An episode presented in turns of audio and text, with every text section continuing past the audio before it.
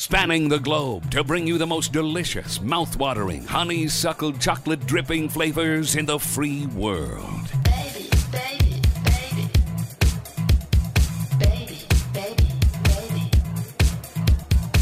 Welcome to Food of the Day. My name is Sheppy Baby. Why in the world, when there are like 10 million podcasts, when anyone make a new one? I have no idea. All I know is I wanted to listen to some podcast, and everything sounded really NPR like with calm little interesting conversations between two people covering items such as Mongolian tea houses. I swear to God, the first what I thought was a popular food podcast that I researched they were talking about Mongolian tea houses. I want to do something that I think hopefully will give you reason to listen is I search food news all day every day. So I compile what I feel are the best of the week and I bring them to you so you don't have to.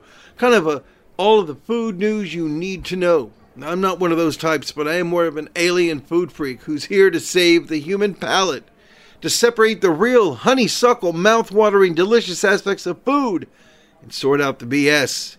Like I said, I spend all week foraging and gathering food news to bring you the best stuff. Now I know what you're saying. You're saying, Sheppy, Sheppy baby, just who in the heck are you? I'll just tell you a few little things, hopefully, that will give you a reason to listen. Um, a slave to the food industry, been a food journalist since 1989.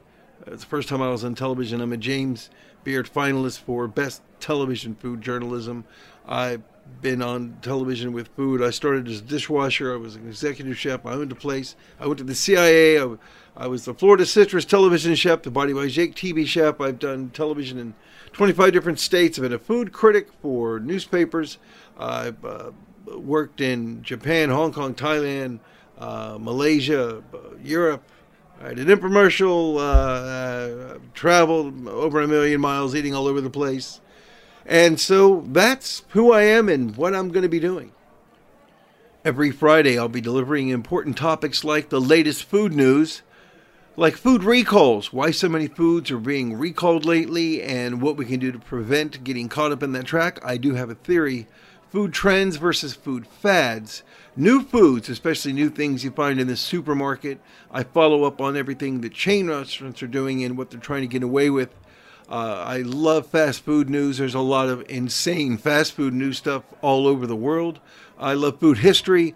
We'll be discussing international food stuffs, cool food things, uh, personal food essays and stories, including travel food stories, which are the best by far.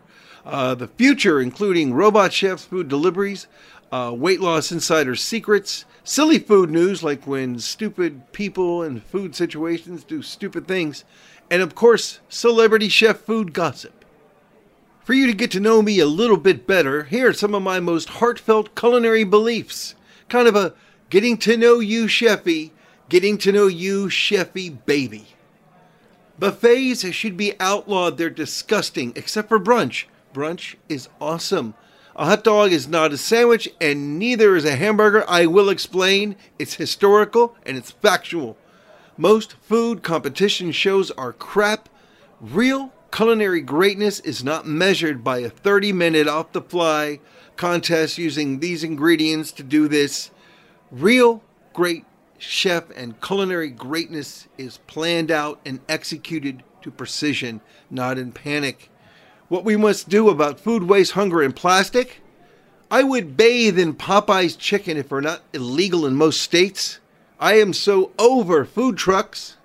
There are less than 70 certified true master chefs in the United States.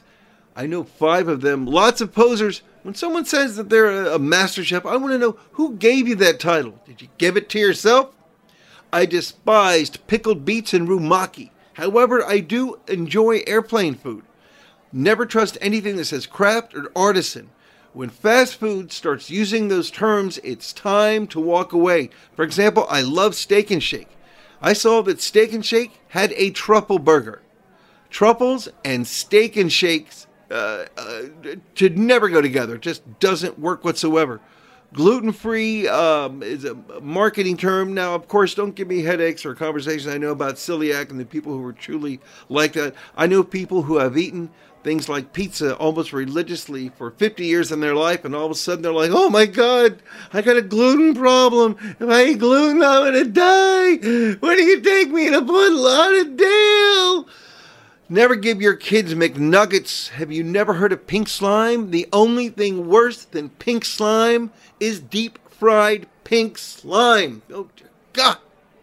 If you're trying to lose weight, my producer has a show that I'll be telling you about. However, if you're really not in a situation that uh, uh, needs extreme measures, take whatever you're eating, keep going, just cut it in half.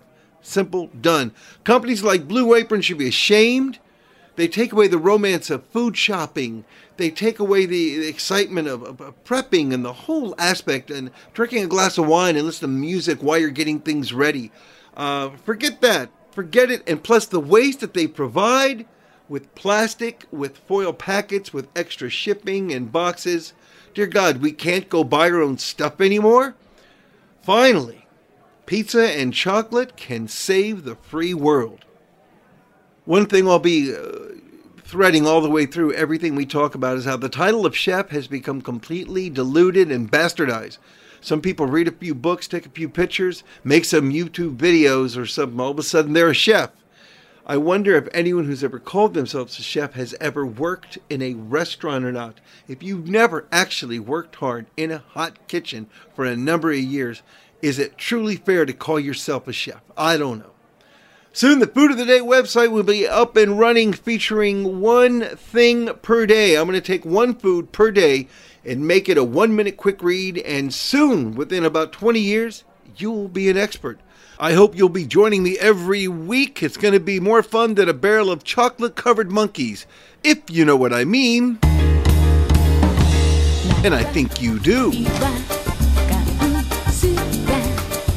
My producer Brian has lost over 800 pounds. Follow him every week on I'm Losing It. His podcast is right here on Line Up Media.